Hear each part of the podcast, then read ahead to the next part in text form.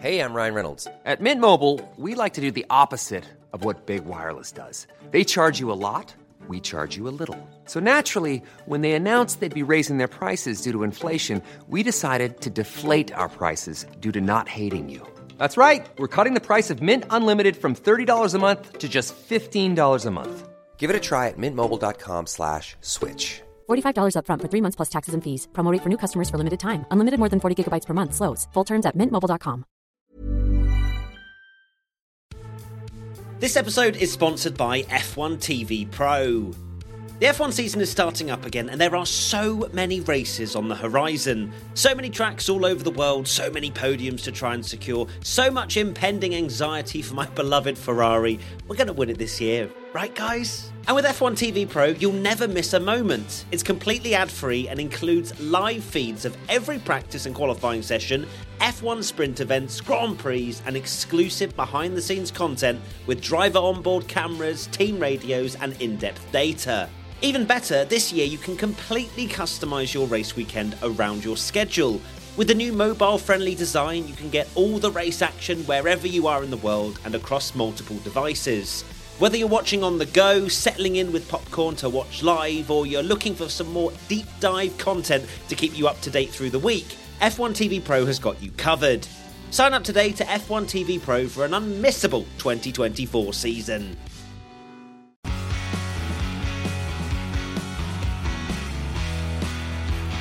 Hello, everybody, and welcome back to the P1 Max Verstappen podcast with Matt and Tommy. Today, we are, of course, reviewing the first race of the season.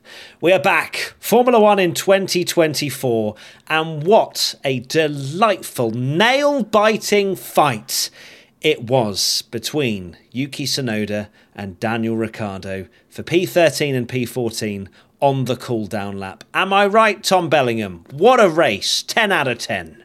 Yeah, Formula One is back, and it's like it's never been away for many reasons uh, why it feels like 2023, the sequel.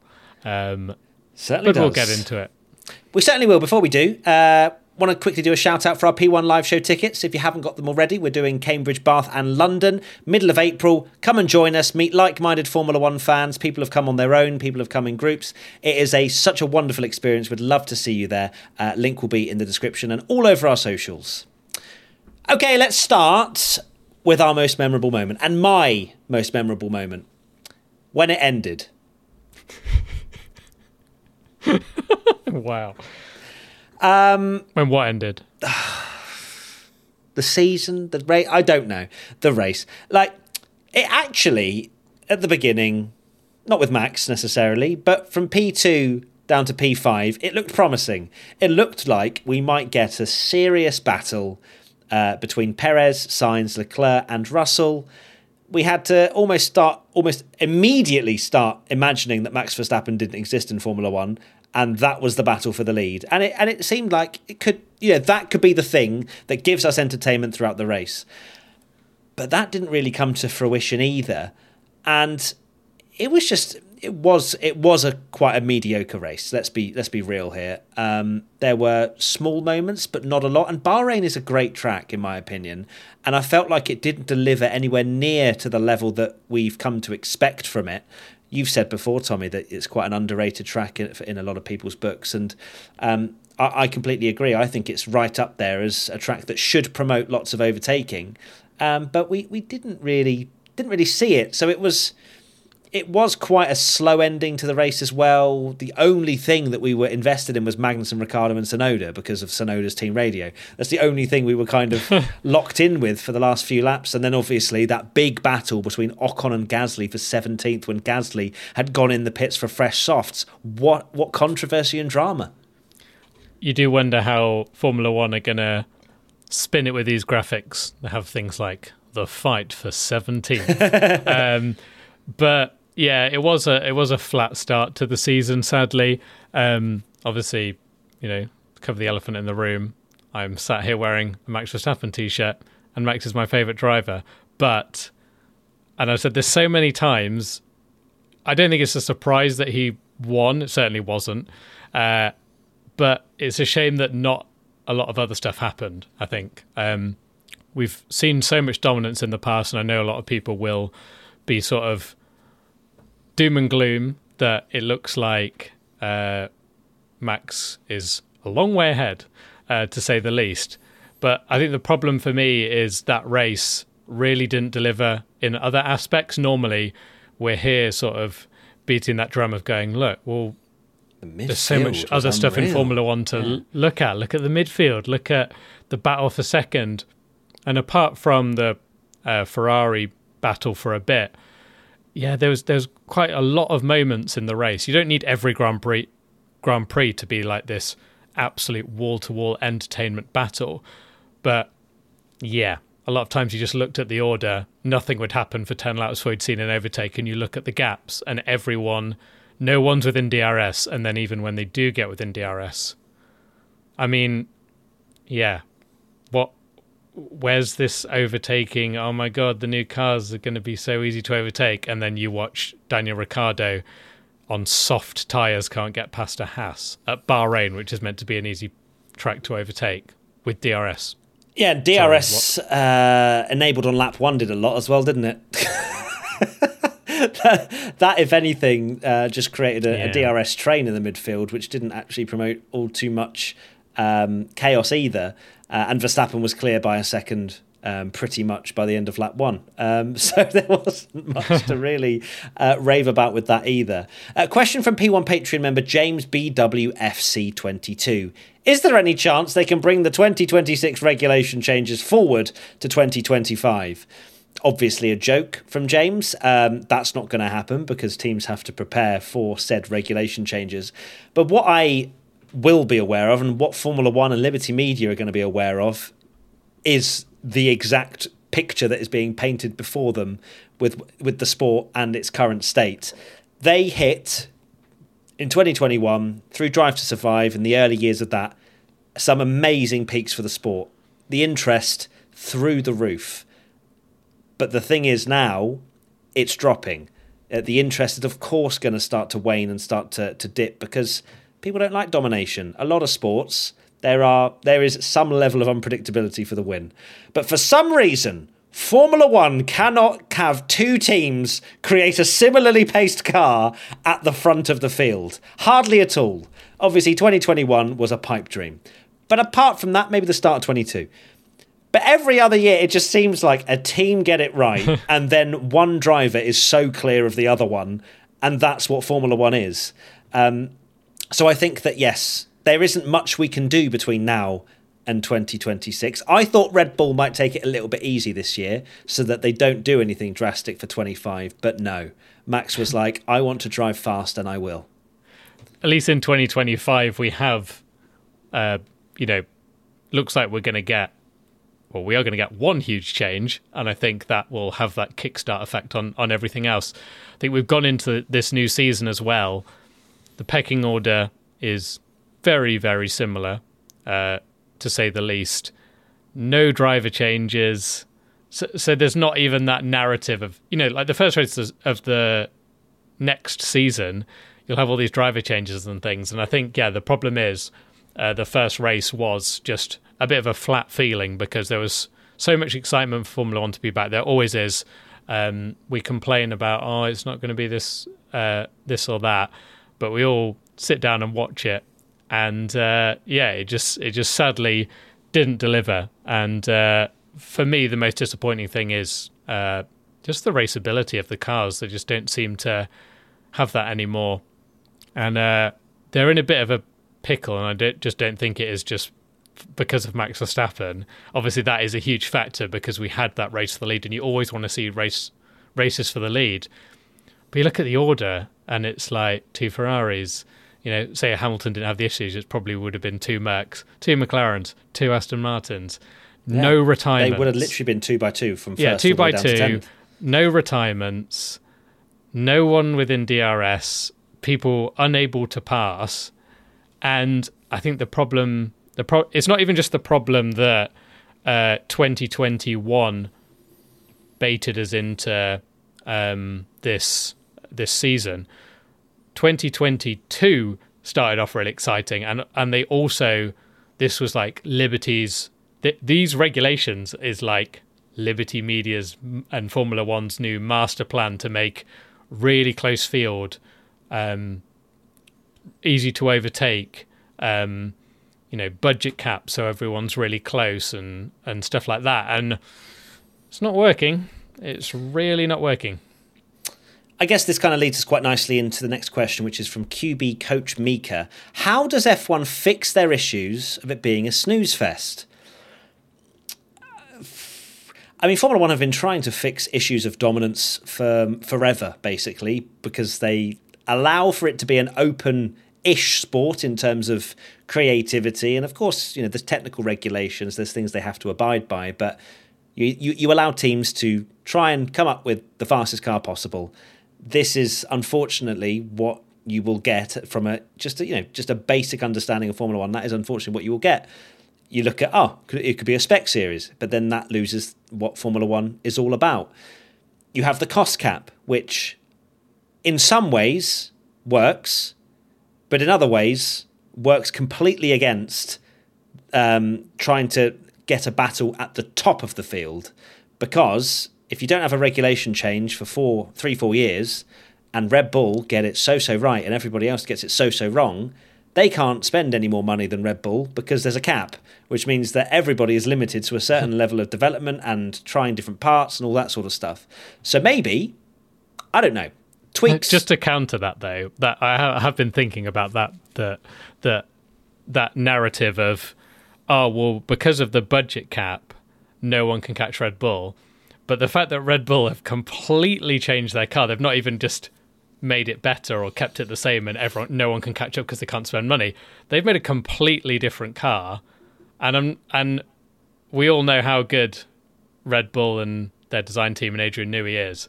But it does it is frustrating because like surely if they can completely change the con- concept of their entire car and still be dominant, if not even more dominant, why can none of the other teams do that? I, I'm not expecting Haas or whatever to do it. But Ferrari, Mercedes, McLaren, they have big budgets. They're at the top of the this budget cap as well, and it's, it is such a shame because uh, we know how good it, it can be, and we've seen it before. Even 2013, Sebastian Vettel and Red Bull were dominating. You had races where Ferrari, McLaren, Mercedes, Red Bull, they were all winning, and, and it was like it was close in in that regard, but yeah, it's not it's not now. It's annoying. It's very annoying. And this is me as a Max Verstappen fan. I'm a Formula One fan first. I want to see yeah. close, exciting racing. I supported Max because he was an exciting driver that made daring overtakes and, and things like that. So when he's 25 seconds in the lead, I don't get to see it. And I know that's like smallest violin in the world that he's winning all the races. And you're like, oh, I must feel really sorry for you. But but you I are here see, to watch. I want to see good racing. I want to see you're good here racing. to watch entertainment. Yeah. You're here to watch competition. And the only people that Verstappen are passing are Logan Sargeant, Bottas, Gasly, Ocon, Hulkenberg, and so on. And and that's to, to lap them. Um, it is interesting the whole budget thing. Now whether there is a a world where the, the winning team spends let can only spend a certain amount the next year like an and then NFL it kind of goes up thing. that like you know Williams and Alpine and whoever else has finished at the bottom this year can spend a lot more to develop their car I don't know because obviously they maybe do have that in the doing. sense of maybe big big brain thinking the they want that wind tunnel time because they do it for the wind tunnel but they don't do it for the amount of money you can spend I'm sure there are reasons behind that but it's uh, at, at the in the same breath, you have to commend Red Bull for what they've done, and it's clearly worked so so well for them in this current era of regulations. And as you say, Ferrari, Mercedes, McLaren, Aston Martin, they've all got these insane facilities to build a Formula One car, and they cannot do it. They can't catch them. It's as simple as that. And th- and this is in an era. This is what blows my mind the most that if from 2010, so what is that? Like 15 seasons of Formula One, only two teams have won the championship. It's just flipped between dominance between the two of them, right? And thanks for reminding me. sorry, Ferrari fan, and and you, Matt. But what what is frustrating is these regulations.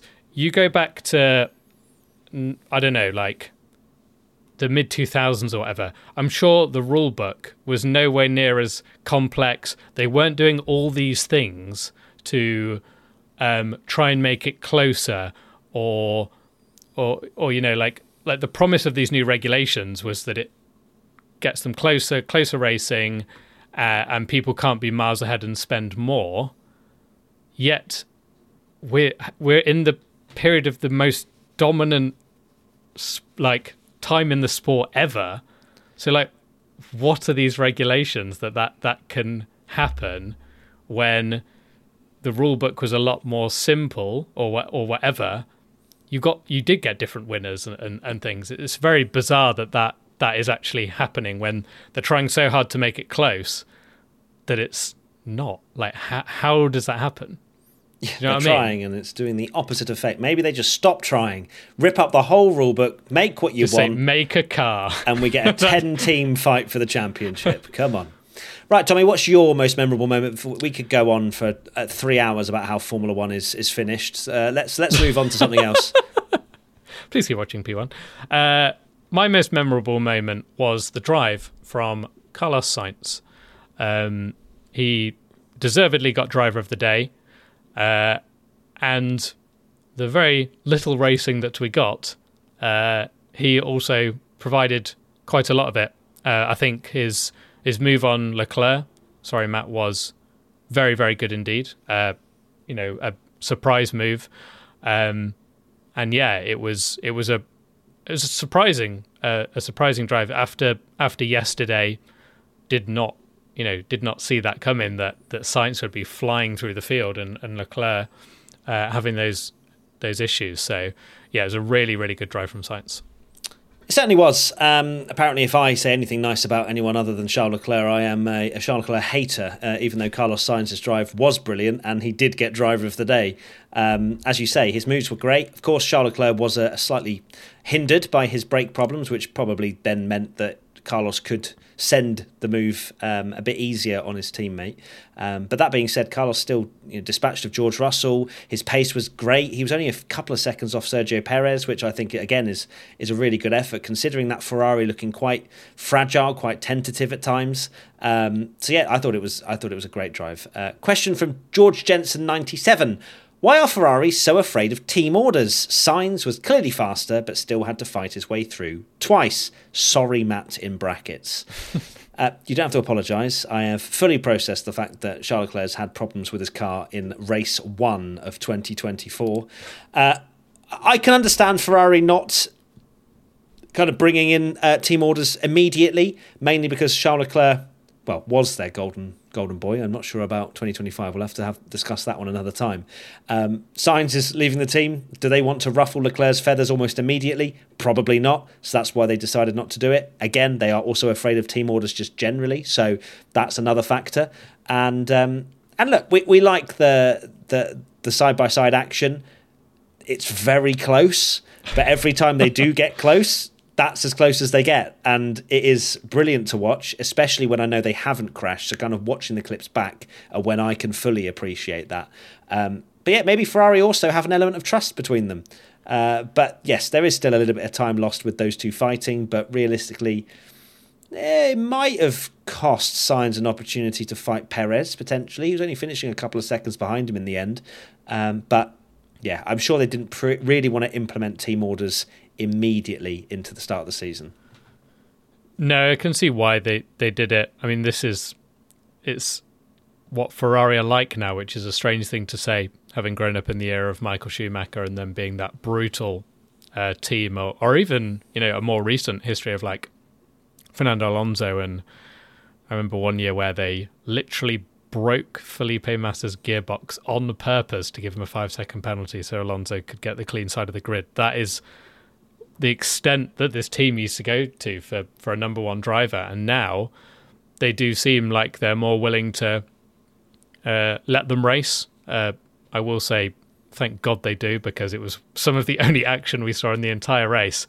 Uh, but boy, was it good when it did happen, because uh, those two, I was, I'd have, I'd have put money on them of had it having a collision by now I think when they it was announced that those two were going to be together in Ferrari, and you saw a, a, bit of it in the first season they were together, and I think we said so many times like they will crash at some point, and so by some miracle they haven't because when they race wheel to wheel, they get so close. They, they did it again, not as extreme as Monza, but they don't they they somehow don't give each other an inch, but it is respectful. They give each other an inch at the very last second that is humanly possible to give an inch. they give each other like... a quarter of an inch. Are you trying to think of like a centimeter or millimeter or yeah, a quarter um, of an inch is very specific. yeah, uh, just just smaller than an inch. Yeah, it's um, yeah, it's it's it's superb to watch, but uh, yeah, I hope there's more of it because uh, probably not for Ferrari fans because it gets the heart racing, but uh, we need. But it was probably the best bit of entertainment that we had uh, throughout the entire race. So um, yeah, and you can just we, see that already. Like you do wonder, Sainz. Um, I know, I know it fits the narrative, but and he will just want to do well, whatever. But you do wonder how much it is fired up by the fact that now he doesn't have a drive. Um, and what I will say is, like, I don't. There'll, there'll be all the tweets baiting you, of course, being like, "Have they fired the wrong driver?" and all this kind of stuff. Which, like, no, I don't think that's the case. But what it has done is shown that, like, Mercedes and Red Bull and these teams like need to look at Carlos Sainz because it would be a huge waste for him to go to kick Sauber and be battling for 12th Please no. Certainly would. Um, we'll have to see how that one that one uh, uh, unfolds. Next question from Abraham Joe thirty three. How is this Sainz Leclerc dynamic going to play out? I think it's going to play out with eventual collision. That's how I see it uh, occurring. Uh, especially, you know, Ferrari is scared to do team orders anyway. Are they going to get on the phone to Carlos Sainz, who does not have a contract with them next year, to get out of the way for Charles Leclerc if that happens? I don't know. I don't know if they'd even want to face that reality of then realizing what Carlos would say, which is probably no. You can absolutely f off. I am not driving for your uh, your team next year. Um, so I, I, don't know. I think they get on re- really well. They seem they're great wheel to wheel racers, both of them. It's evident of that. Um, so I, I, don't think it's going to change that much their their dynamic uh, unless they have a crazy crash for the lead of a, of a Grand Prix. Then they, they may well despise each other forever. But that's just Formula One, isn't it? No, I think they are very good friends. I think Carlos even said it in that that podcast we did with him that one day when they're not, you know, teammates, their relationship might even be even better. That that they're like really good friends and they're. I think he said that he's probably one of the closest uh, drivers that he is to outside of you know uh, with Norris as well. So yeah, they get on really well, and I don't think unless something disastrous happens, it will ch- it will change. Over the radio, it's always very different, um, and even if they do have those moments where you know Sainz saying you know jog on or whatever or or what, um, they'll they'll just get over it. I think I don't think it's gonna uh, boil over at Ferrari. It'll stand the test of time. Next yes. question Slosh 4000. How do you think the season will evolve for RB with Yuki and Danny? These two, eh? These two. Didn't expect. Did you actually see that Danny Rick said that Yuki was an effing helmet? no. Yep. Wow. Um, so that's that's interesting. I didn't expect these two to kind of clash. yeah, don't... what if if you'd have said any teammate dynamic? Yeah, who would be the biggest fight between like the yeah the that would boil over the most? I'm they might even be last on my list. You know. Mm. Yeah, you just think that they would just even if there was a problem not say anything. I don't know. It just it seems very strange, and for it to boil over so early in round one is is a strange thing in itself. You know, what's going on behind the scenes there that's that's causing this tension? Was it the fact that both of these drivers expected this year, with the hype, that RB would be a lot better, and perhaps just from a racing instinct side of things, they're a little bit frustrated? I don't know, but I am fascinated to see if this is, you know, is this a one-off or do they genuinely not really like each other, or I don't know. It just it's I think so I think it's strange. more. Uh, yeah, I think it, it's all from if you missed it, Yuki Tsunoda's what happened at the end of the race, where uh, because we didn't see this on the broadcast, but Tsunoda essentially dive bombed uh, Danny Rick on the cool down lap, and then sort of almost drove into him, uh, or got like really close to his car and drove past to make a point. And what I would say is, as a Yuki Tsunoda fan, I was watching that race, and I was I was annoyed. Uh, uh, it happened so many times. It happened so many times at AlphaTauri where I'm like, Yuki's having a really good race. What is going on with strategy and all this kind of stuff? And then he just he just plummets down because he was on for P10, P11. He was fighting, yeah, he was fighting P10 with uh, Zhou, With wasn't it at the time? I think. Yeah, and he was, you know, ahead of Stroll. I don't think he would have got would have got Stroll because Stroll was uh, coming back through the field, but P11 was definitely on the cards, and you do want to beat your teammate because that's what you're up against. So it was frustrating for him that he had a slow stop, and then he got a different strategy to Ricciardo, so he could have Ricciardo could have the softer tires. Danny Rick wasn't on his level, it seemed, all weekend. So I can understand his frustration that he's now finished behind him and had to let him through. But there's no excuse for, like, what has he got to gain for that? It's just hot headedness and just, however annoying it is, he's just putting himself in an awkward position with his team. Like, he's not going to get, he's not going to get the better treatment or or whatever if he's doing that, is he? He's just going to make it worse. If anything, they're going to fall out with him and they're going to be annoyed at him. Uh, you don't want to start a civil war in your own team. Like it's just it's just ridiculous. Especially when you think, where is he going to go next? Needs to put himself in the sort of driver market potentially, and you know what is Yeah, going to he's a really to quick Yuki driver. Tsunoda's- You're just gonna teams won't want to take the gamble on him Yeah. if he's doing stuff like that. Especially, you know, does he want to race for Red Bull? That that second seat is not absolutely categorically signed off for Perez or for anyone. Um, so it is it is strange because teams want someone that they can rely on and for it to be a consistent figure, not someone that can occasionally blow off the go off the boil. That's the one. Maybe. Well, if if well, let put it put it this way: if Tsunoda is doing that over P13 in the Bahrain Grand Prix, if you're Helmut Marko, you're going. Well, say Yuki has the race of his life and he's leading, and Max is quicker and needs to win the race for the championship. This is like hypothetical, mm-hmm. and Yuki Tsunoda is acting like that over P14. He's he's gonna like lose his mind over like having to let Max win a race or whatever, or or have team orders, and they can't afford to have that in a team. Like that will affect you as teams like looking to to hire you because they'll be like, well, we can't we can't give you orders because you you put you, it's not it's not like talking back orders. You're you're literally almost crashing into your teammate on the cooldown lap. Yeah, it's, it's very It's- silly. it's. Um, I'm sure he'll probably regret it, and Yeah, he um, will. they'll move on, and we this will be a, a no topic, and it will be squashed by Saudi, and they'll be best of friends, and I don't know, Tsunoda will be riding on the back of Danny Rick or something into into the paddock. But uh, one thing that we did very briefly touch on was that he was fighting Lance Stroll, and I feel like we need to put some respect on Lance Stroll's name after the lap one incident to then claw his way back in an Aston Martin that wasn't very good, uh, all the way up to P10, uh, finishing just one place behind Fernando Alonso. Um, so yeah, I think that Stroll had a great race. Again, one of those that you just don't see anything of him, and then he pops up and gets scores a point. and yeah, I, th- I think he, he he deserves a little shout out.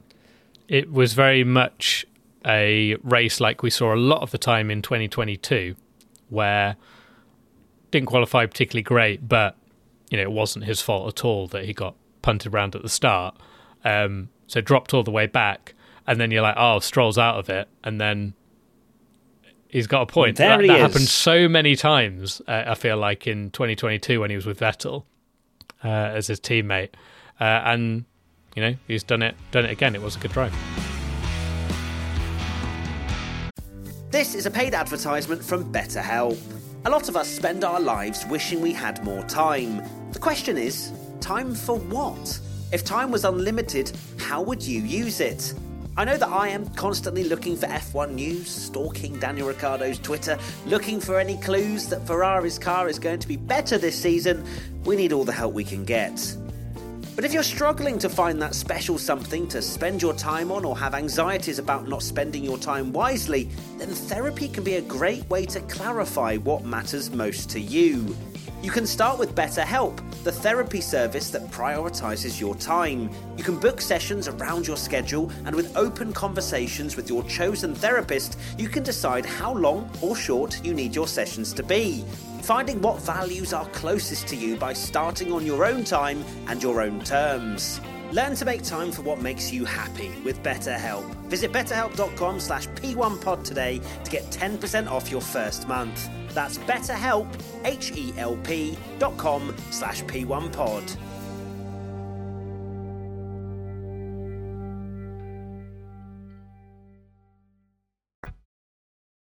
Next question, Colky Doe. Does Haas have a chance of not finishing last in the constructors after today's race? Kevin showed much better race pace than last year so far and defended against the RBs super well. I think Haas will be pleasantly surprised with their outing this weekend. Komatsu, as we heard and as we've spoken about, predicted that they would be last and they weren't. Magnussen finished 12th, held off uh, the, both the RBs. Hulkenberg was involved in that incident at the start, finished 16th.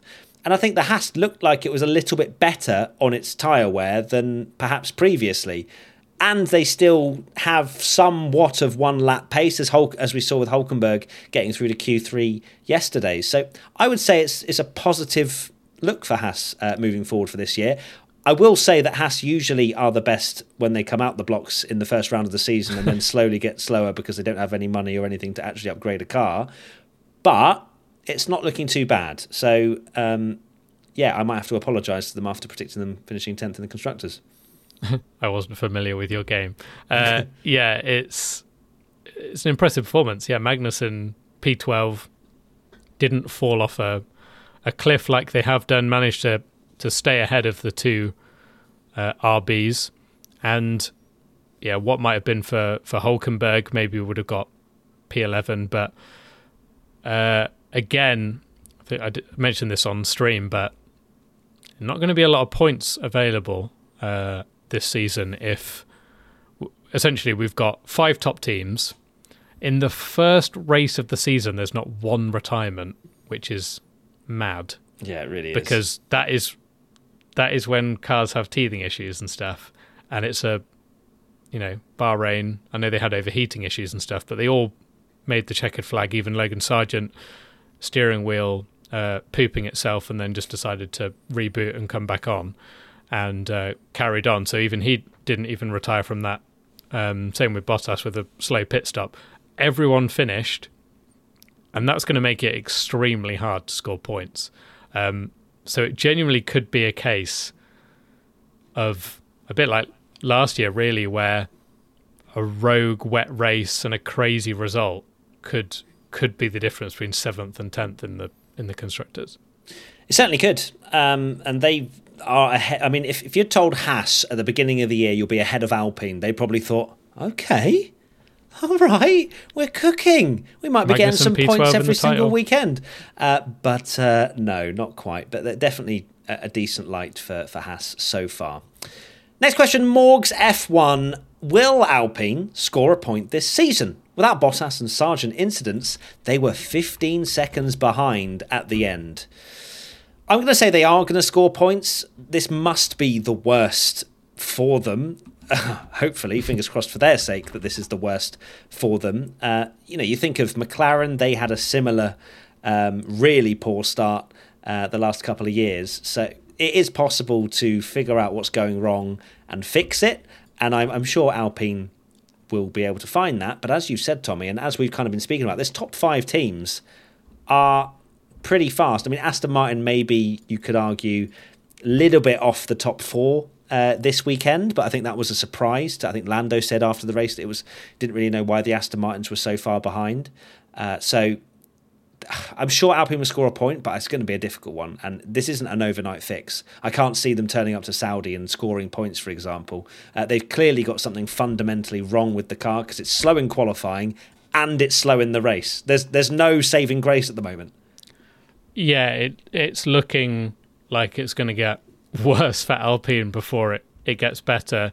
Um, uh, a page called Racing News 365 have reported that two of the key figures in their um, uh, in Alpine in terms of like developing the car and stuff have handed in their resignations and are playing out their notice period. So uh, the technical director and head of aerodynamics. So if that is the case, yeah, they they are they're in such a mess.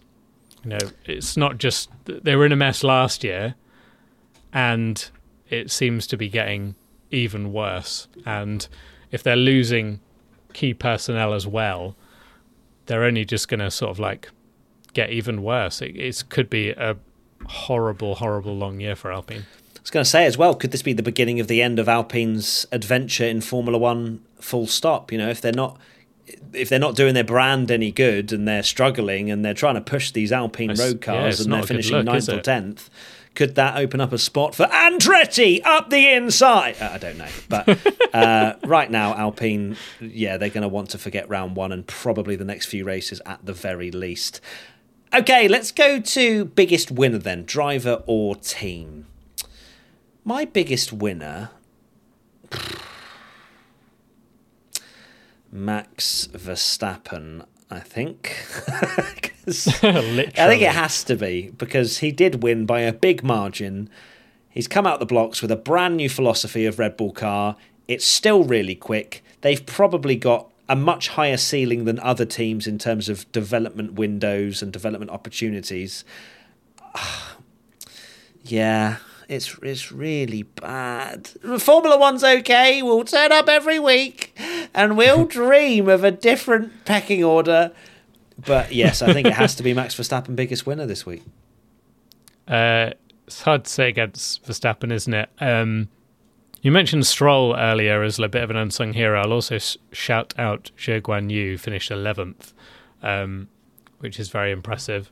Uh, but maybe I'll say Sainz just because uh, he doesn't have a drive uh, next year, and I think this this performance will, uh, yeah, if he keeps putting in performances like this, um, yeah, it's going to be very fascinating to see how the driver market pans out. Biggest loser. Who lost the most at the 2024 Bahrain Grand Prix? Mine's going to be a team, and it's going to be Alpine. yes, Alpine. Uh, I think uh, close um, runners up are both Bottas and Sargeant. Bottas having he loves a long pit stop. That Valtteri 52 second pit stop for him, uh, and then Logan Sargeant and poor Logan actually. Yeah, like you know, I'm sure everyone's expecting me to do a joke about how he's still ended up P20 and he's P20 in the title at the moment, but he was he was running well. Um, Williams maybe not as good as we thought they might be, um, but he was he was there or thereabouts with with Albon. So it's a big shame that that happened to him. They both had uh, steering wheel issues, I think, mm, uh, yeah. which is a bit worrying because they were, of course, the the team that uh, for so long we were running that steering wheel where they didn't have the the big fancy uh, like LED no silly on. technology. They just had it inbuilt yeah. in the car with like gear and how fast they're going, and yeah. a few other things. Um, but yeah, as soon as they've gone to something else, it's like nope, does not work, which is uh, very strange. But yeah, poor Logan, because um, as you say, he was doing he was doing all right. Right, let's now reflect on our predictions that we made um, all the way back on Tuesday, wasn't it? Because it was a, uh, a day earlier. And let's see how well we've done. Biggest good surprise, I went for Lewis Hamilton. That the only thing hmm. surprising was how particularly difficult his weekend was. To be honest with you, um, not much to really talk about. Had a bad qualifying. Um, and then just got stuck in the pack. I think he said after the race that had he started a few places further ahead, he probably would have finished there. But um, that's the the beauty Insane of qualifying. To me that only four seconds off as well after off Russell. Yeah, after all that. after all the chaos, his seat breaking. I think he had some recharge issues or something like that as well. Um, but yeah, it, it, that's just Hamilton, isn't it? He's uh, he is decent in the race, but unfortunately not uh, not a lot of points to show for it this time. So I can't even argue one eighth of a point, one inch of a point, a quarter of an inch of a point, a quarter of an inch of a point. Uh, biggest good surprise I went for Fernando Alonso, which is looking quite good after um, qualifying. Uh, he was up there because my thinking behind it was not that he was going to do heroics like he did last year, but he'd be in that mix. But actually, Aston Martin fell into the exact place that everyone thought they'd be, which was behind the other four big yeah, teams. fifth fastest, uh, ninth they, and tenth. So Alonso was getting mugged because he was trying to fight, but just kept just being overtaken. He was on a slightly yeah. different offset strategy, wasn't he? So we just saw him getting overtaken by um, everyone. Uh, but yeah, finishing ninth uh, in in no man's land, really. Uh, Aston Martin, uh, which is a mm. shame to see. Biggest flop Okay, let me sit up for this one. I went for Esteban Ocon, and I feel as though I deserve a point here. Um, because Alpine was shocking. Both drivers deserve floppy points, to be honest with you. Um, Gasly finished nine tenths behind his teammate, and I think anything associated with Alpine at the moment deserves a flop point. So uh, come on. Yeah, you can. Yeah, you can have it. There was Thank a point. You. There, there was a moment where Ocon was like thirty seconds yeah. Gasly, and I was going. You're not going to get this somehow. And then I was like, oh my god, 17th. no, Gasly's on softs. Oh, he's catching him at four seconds a lap. Come on, Gasly. So uh, the yeah. the funniest thing about that whole situation is you you could have said like if Gasly would have taken finishing like 12th or even maybe 10th and getting a point and not being Ocon, you know that he would have taken finishing 17th and just beating Ocon over a point. You know he'd have been so determined on that oh, soft yeah. run, putting in qualifying lap after qualifying lap, seeing the delta to Ocon going down, going, I have to beat him. So you true. just know that that, that is the case. Um, so I went for biggest flop McLaren. Sadly, well, I say sadly not. I'm glad I was wrong.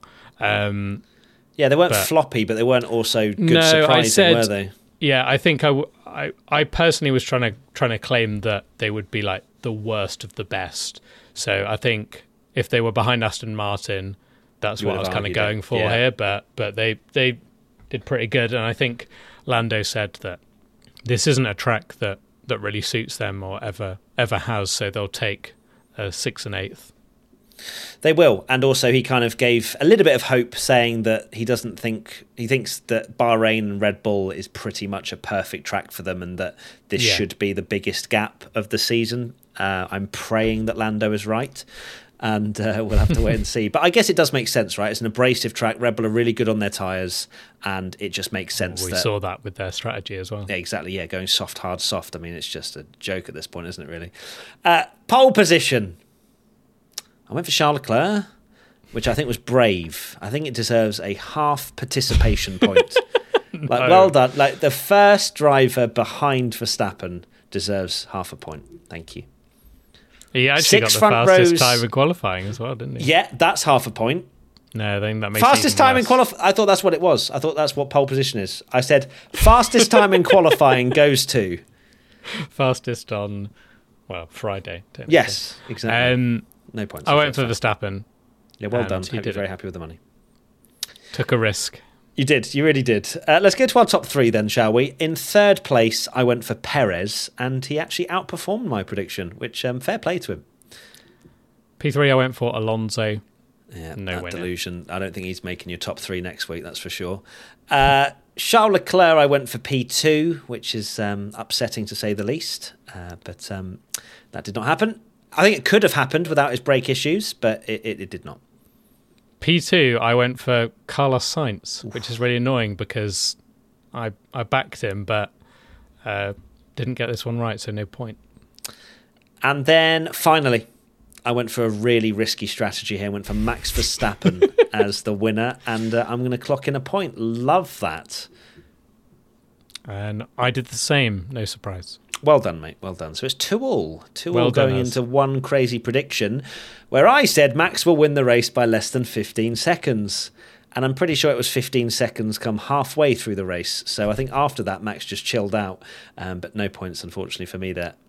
He was literally watching the screen at one point, didn't he? Mentioned in the Yeah, he was watching Perez overtake Russell, I think it was, and he even said in the cool down room, Yeah, that was a good move. I saw that. It's like, for God's sake. Bro's watching the race. Yeah, madness. Uh, mechanical issue for the RB20 during the weekend. No, No, absolutely not. You, you tried to chef something, and unfortunately, you, you you chefed up 20 vehicles finishing the race instead. I know. Well done, Tommy. Uh, now, three crazy predictions from you, wonderful lot. Uh, first is M. Lawrence, both Mercedes DNF. That did not happen. Uh, Jeret Ujula, double Q3 for Stake. Nope, that did not happen. And SD Bestie 8, the Ferraris and Mercs were a lot closer to Red Bull than we think, and it's a three way fight for the win. I remember reading that and being in dreamland going, God, can you imagine? And we didn't get even another car fighting for the win. So, um, but hey, Saudi Arabia is up next, a completely different track. It's going to be fast, it's going to be ferocious, it's going to punish mistakes, and we're to see a crazy one, Tommy, aren't we? please, please be good. Um, it is it is a track that's delivered in in the past, uh, and it's a very different track to Bahrain. So you never know. I hope I hope whatever happens, there's something different thrown into into the mix. Please. Fingers crossed. Please. We don't have to wait very long. We're literally back once again next weekend. We'll be live on Twitch, Matt P1 Tommy, for both qualifying and the race. And we'll have all the podcast content both on P1 and also Wheel Knowledge. Don't forget that YouTube channel as well. We're going to be putting some content up on there. And also, do not forget P1 live show tickets if you want to get them. Uh, they are selling. So we'd love to see you. And that is it. Tommy, final thoughts? Final thoughts are. My God, it's over. Um, I've already said it, but just please be good, Saudi. Give us Cool. some entertainment. Tommy's brain is fried, as is mine. Uh, but we will see you next week for more delusion. Can't wait to see. Uh, honestly, I'll be I'll be refreshed. Come Monday, we're ready to go again. So uh, yeah, we'll see you very soon. Lots of love, everybody. Take care. Bye. Bye. Make sure you follow us on all of our socials. We're Matt P1 Tommy on Twitter, TikTok, Twitch, and Instagram. You can also sign up to our Patreon at the link in the episode notes for ad free episodes, full video interviews, and extra bonus episodes for as little as $5 a month. Finally, make sure you're following us on Spotify. See you soon.